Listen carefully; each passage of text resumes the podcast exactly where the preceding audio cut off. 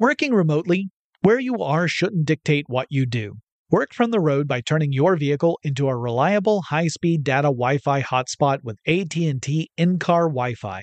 On the network that covers more roads than any other carrier, take your work on the road and AT&T will be there to keep you connected. Connect up to 10 devices and stream conference calls, finish up that presentation, or answer last-minute emails. Why wait? Go to att.com slash in-car Wi-Fi today for free trial eligibility. Based on independent third-party data, number of devices varies by manufacturer. Always pay careful attention to the road and don't drive distracted. Wi-Fi hotspot intended for passenger use only when vehicle is in operation. Compatible device and vehicle required. Experts claim there is nothing tougher than a diamond. But at Diamonds Direct, we beg to differ. Have you ever met a mother? Strong, radiant, timeless. This Mother's Day, give her the gift that meets her match. With diamond jewelry starting at $200. Plus, Diamonds Direct's exceptional quality and unbeatable everyday price, you're sure to give her a gift that wows this generation and the next to come. Experience the thrill of jewelry shopping done right at Diamonds Direct. Diamonds Direct. Your love, our passion. It's brand new, season two. I'm Marissa Thalberg. And I'm Stephen Wolf Bedeta, and we're excited to be back having bigger, bolder, and always real conversations. Straight from the C suite front lines of marketing, media, and more. We have great friends joining from people you may know, like Wilmer Valderrama and Bobby Berk. And people you'll want to know. So grab a coffee or, hey, even an Aperol Spritz and come join us on America's number one podcast network, iHeart. Listen to brand new on the iHeart Radio app, Apple Podcasts, or wherever you get your podcasts. Welcome to Tech Stuff, a production from iHeartRadio. Hey there, and welcome to Tech Stuff. I'm your host, Jonathan Strickland. I'm an executive producer with iHeart Podcasts and How the Tech Are Ya. So, I've been doing several episodes on big news stories of 2023, and I think you could make a strong case that this shouldn't count among them. But it is the conclusion of a pretty darn dramatic journey in tech. A journey that, fittingly enough, is about transportation and how a blue sky concept turned out to be perhaps a bit too far into the clouds. So we are talking about the end of the company Hyperloop One. First, let's turn back the clocks a whole decade to the spring of 2013 that's when Elon Musk published a blog post that gave details about something he had been hinting about for a while, since late 2012 at least, which was a new concept for mass transit that could work within or between cities. It involved an enclosed tube within which aluminum pods would zip about at incredible speeds up to 800 miles per hour or nearly 1,290 kilometers per hour. And that this would transform travel between cities that were too far apart to easily drive between, but perhaps too close together to take a flight from one to the other. So, how would this all work? Well, for one thing, the idea was to pump out most of the air that was inside the tube. This would help reduce wind resistance significantly. The pods would use what were called air bearings, that is, they would use a cushion of air to hover inside the tube, kind of like an air hockey table works. And powerful electromagnets would provide the propulsive force to push slash pull the pods down the track. Passengers would sit in the pods, they would accelerate up to top speed at a rate that, you know, wouldn't turn them into soup. And similarly, they would decelerate at a rate that would be gentle as they neared their destination. Actually, Musk had a couple of different variations on this idea. So early on, he suggested that these pods would have a pair of compressor fans, one on the front and one in the back. And the idea is that the ones in the front would take the air ahead of the pod and transfer them to the fans that are in the back. So it goes behind the pod so that the pod doesn't have to actually push through the air. I have no idea how that would have worked at speed, but that was the concept Musk outlined. Anyway, Musk estimated that it would cost around $6 billion to build a track between Los Angeles and San Francisco, and that a trip on this Hyperloop would take about half an hour to go between those cities. If you were to drive that route, it would take you nearly six hours to do so. Musk's idea seemed to target cities that were just the right distance apart, so that the trip would take you know, a lot less time than it would driving, but it would make more sense to take the Hyperloop than it would to take uh, a flight. Musk was essentially telling the world, hey, wouldn't it be cool if we could do this? And yes, it would be cool if we could do that. It'd be cool if we could do a lot of things. But he was really hoping that someone else would jump in and try and actually do it. He said he couldn't really afford to take time away from his other companies, those being Tesla and SpaceX, and then spend that time on the Hyperloop concept. Apparently, transforming transportation is not worthy of distraction, but running Twitter into the ground is. Sorry, I can only go so long while talking about Musk before I start getting snarky. Anyway, while Musk would dip his toe a little bit in the field, he went so far as to launch the Boring Company, which at least initially sounded like it was meant to dig tunnels that would house Hyperloop tubes. The real push was to inspire other people to embrace the concept of Hyperloop and try to make their own version. One person whom Musk spoke with actually before publishing that blog post was an investor named Shervin Pishevar. The two had talked about the idea privately, and Pishevar repeatedly encouraged Musk to go public with his concept. And once that happened, Pishevar founded a company initially called Hyperloop Technologies. This was in late 2014. One person whom Pishevar reached out to was a former engineer for SpaceX named Brogan BamBrogan. And no, that was not the name his parents gave him but he changed it after getting married when he and his wife sort of merged their names together, and I think that's kind of sweet. Anyway, while engineers got to work trying to figure out how to turn this Hyperloop idea into a practical reality, Pishevar helped secure funding through various investment rounds, and he did okay with that. He raised tens of millions of dollars in the process. But this was a very, very expensive endeavor, right? tens of millions doesn't go that far when you're talking about designing and then building out a prototype of something that would be a brand new transportation infrastructure. Now, the first couple of years at Hyperloop Technologies were fairly quiet. The company was hiring engineers and building test facilities and prototypes, that kind of thing. They built a, a test or started to build a test track out in Nevada. Uh, eventually, they would complete that. In 2016, the company actually changed its name from Hyperloop Technologies to Hyperloop One. It also migrated away from the air bearings design that Musk wrote about in his blog, and instead they looked to a magnetic levitation design. So maglev trains have been a thing for a while, and it kind of made sense to reduce the number of brand new technologies that you were going to rely upon and replace some of them with tested and proven ones. Like if you're using all new technologies all down the line in your very complex system, something's not going to go right. So if you look at other companies in the Hyperloop space, you'll also find that most of them deviate to some degree from the original proposal. Some of them deviate wildly from the original concept of Hyperloop. Anyway, by early 2016, BamBrogan had been named Chief Technology Officer, or CTO, and a guy named Rob Lloyd was the CEO, but drama was right around the corner. And you can't really take corners with a Hyperloop design because you need these really like long, graceful curves to be able to change direction. Anyway, the summer of 2016 would see a real shakeup at Hyperloop One. BamBrogan suddenly left the company. Now, the official statement from Hyperloop One was that BamBrogan had decided to take a step back. But BamBrogan himself would contradict that statement, and he did so through a lawsuit. He was also joined by three other employees who brought charges against the company. BamBrogan accused top executives of Hyperloop One of engaging in financial shenanigans and abuse. He was essentially saying people were funneling money away from the company for their own personal benefit. He also said that he had been threatened physically by leaders at the company, and he accused his co founder, Pishevar, of leveraging Hyperloop One to essentially promote himself. So BamBrogan was saying that executive leadership was more concerned about using the company to upgrade their personal status rather than, you know, build a new kind of transportation. The company countersued BamBrogan and accused him of plotting to take over the company. That his whole thing was that he was going to overthrow leadership and take over because he wasn't satisfied with where the company was going. And it all got very melodramatic. But the parties settled out of court in late 2016.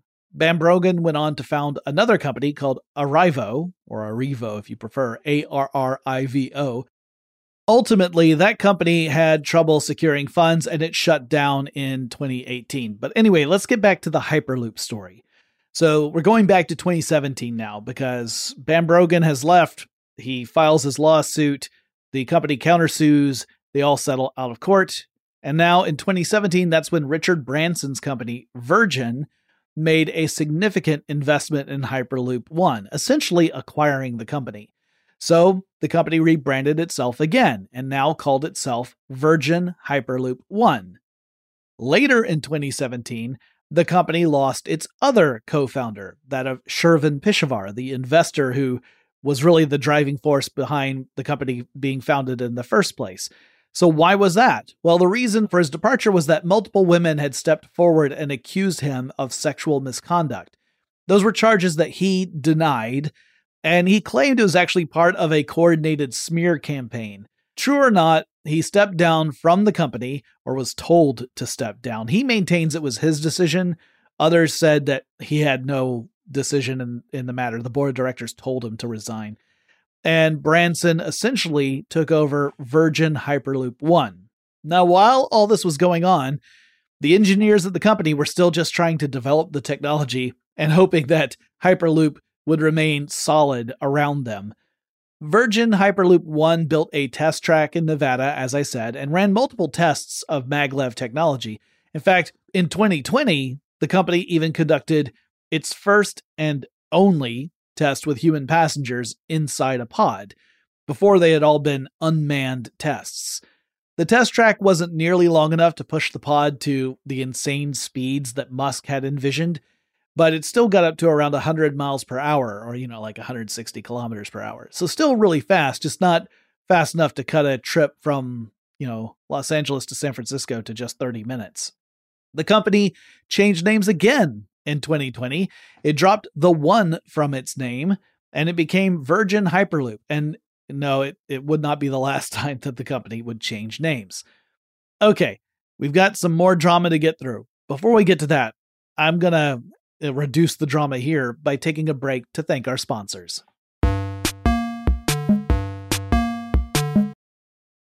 Working remotely, where you are shouldn't dictate what you do.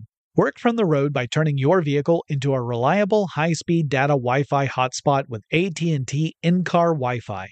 On the network that covers more roads than any other carrier, take your work on the road and AT&T will be there to keep you connected. Connect up to 10 devices and stream conference calls, finish up that presentation, or answer last-minute emails. Why wait? Go to att.com slash in-car Wi-Fi today for free trial eligibility.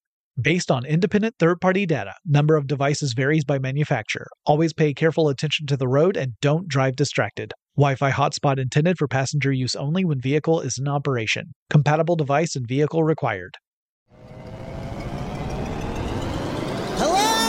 Acclaimed comics writer and notorious Scott Summers hater, Rosie Knight. Well, hello, Emmy winning podcaster and totally unbiased Targaryen royal supporter, Jason Concepcion. Rosie, somehow the X Ray Vision podcast has returned. It feels so good. It does. And like always, we'll be here every week covering the wide world of TV, movies, comics, and geek culture. That's right. We'll be talking about Batman, heroes of that stature, and of course, We'll be inviting our friends in the industry to come geek out with us and share stories. We'll hear from TV writers, from actors, comics creators, pop culture critics, and more. Nothing is off the table because geek culture is pop culture. And we can't wait to share our love of it all with you every single week.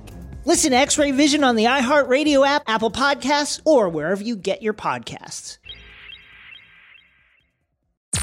I'm Tamika D. Mallory. And it's your boy, Mysonne, the General. And we are your host of TMI. New year, new name, new energy, but. Same old. oh, yeah. And catch us every Wednesday on the Black Effect Network, breaking down social and civil rights issues, pop culture, and politics in hopes of pushing our culture forward to make the world a better place for generations to come. But that's not all. We will also have special guests to add their thoughts on the topics, as well as break down different political issues with local activists in their community. If you like to be informed and to expand your thoughts, listen to TMI on the Black Effect Podcast Network, iHeartRadio app, Apple Podcasts, or wherever you get your podcasts. That's right.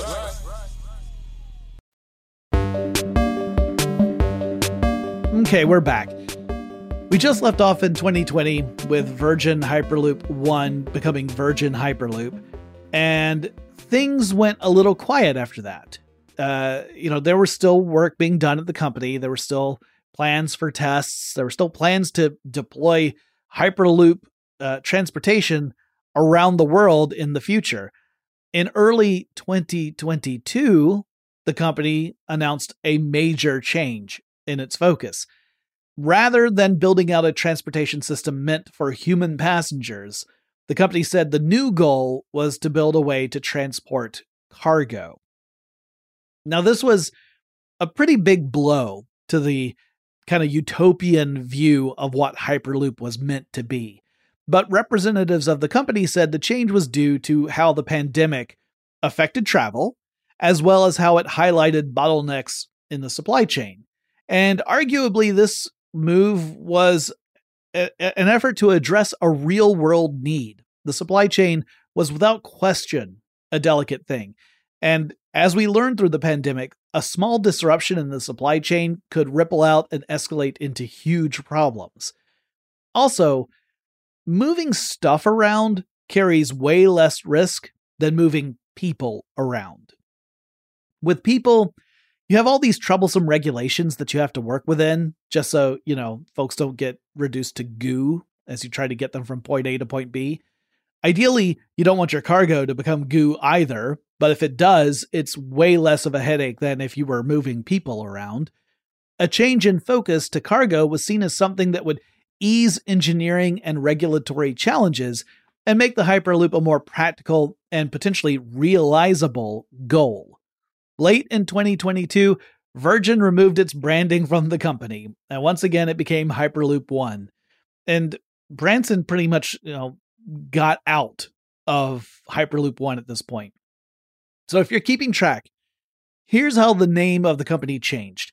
It started as Hyperloop Technologies, then Hyperloop One, then Virgin Hyperloop One, then Virgin Hyperloop, then back to Hyperloop One. That's five names in 10 years, which kind of reminds me of how I was hired in 2007 and I've had five or six different corporate overlords while technically I was still holding the same job, or at least I was still on the same career. There's a ship of Theseus kind of thing going on here. Anyway, a few years ago, the folks at Hyperloop One projected that there'd be working Hyperloops by 2020 or so. Obviously, that didn't happen. It didn't happen from Hyperloop One. It didn't happen from any of the other dozen or so companies that are trying to make the Hyperloop idea work. And since 2021, pretty much all the top brass at Hyperloop One left the company. Like by the end of 2021, you didn't have anyone there at the company who was a founder or uh, original executive. They had all left the folks leading Hyperloop One by the end of 2022 were just not the same people who founded or led the company in previous years. It's really hard for any company to hold itself together with that kind of massive shift in leadership.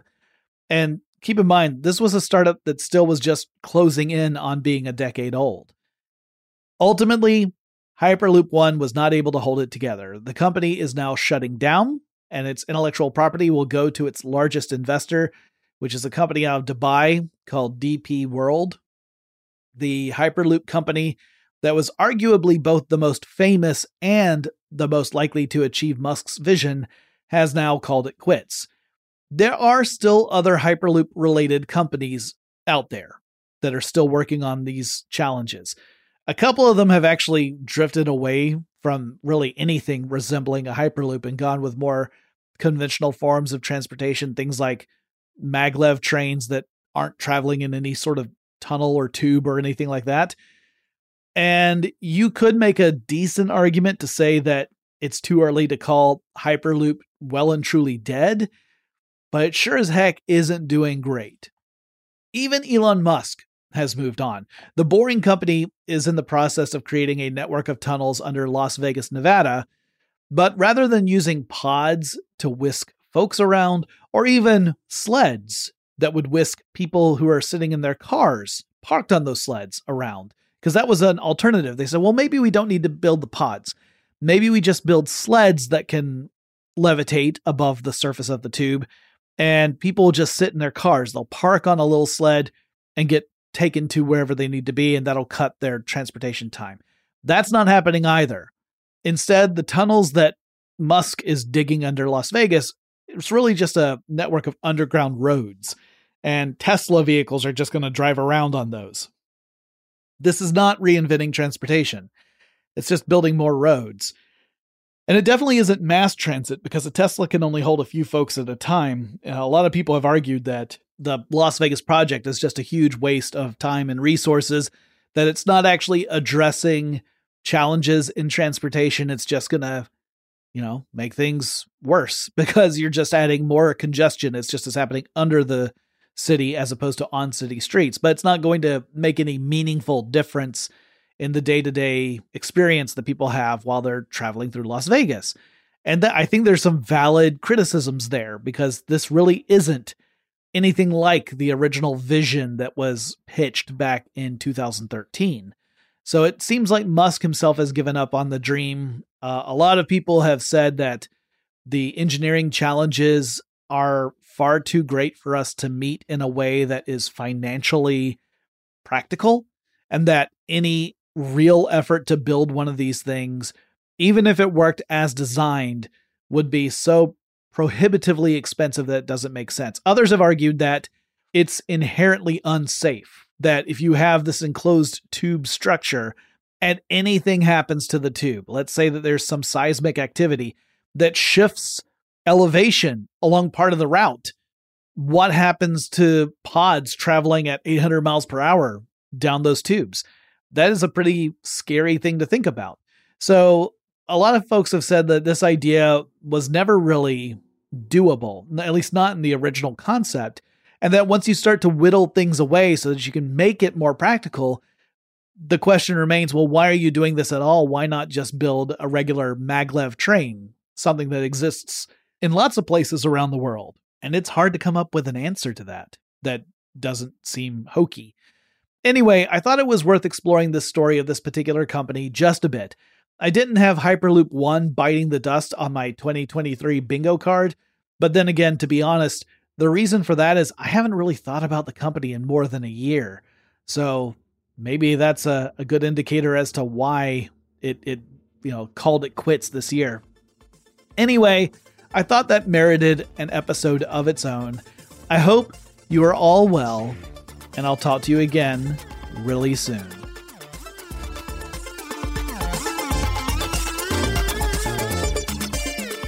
Tech Stuff is an iHeartRadio production. For more podcasts from iHeartRadio, visit the iHeartRadio app, Apple Podcasts, or wherever you listen to your favorite shows.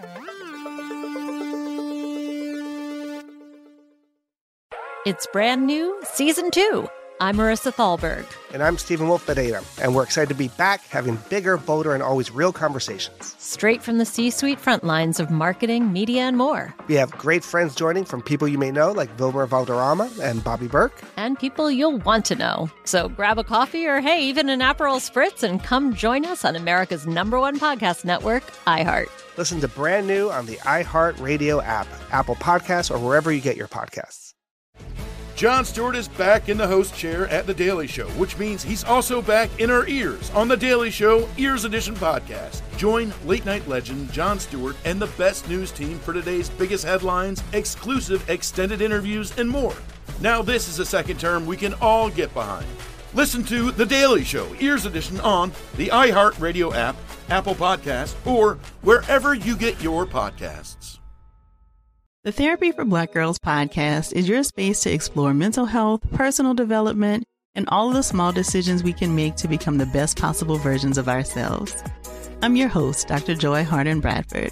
a licensed psychologist in Atlanta, Georgia. And I can't wait for you to join the conversation every Wednesday. Listen to the Therapy for Black Girls podcast on the iHeartRadio app, Apple Podcasts, or wherever you get your podcasts.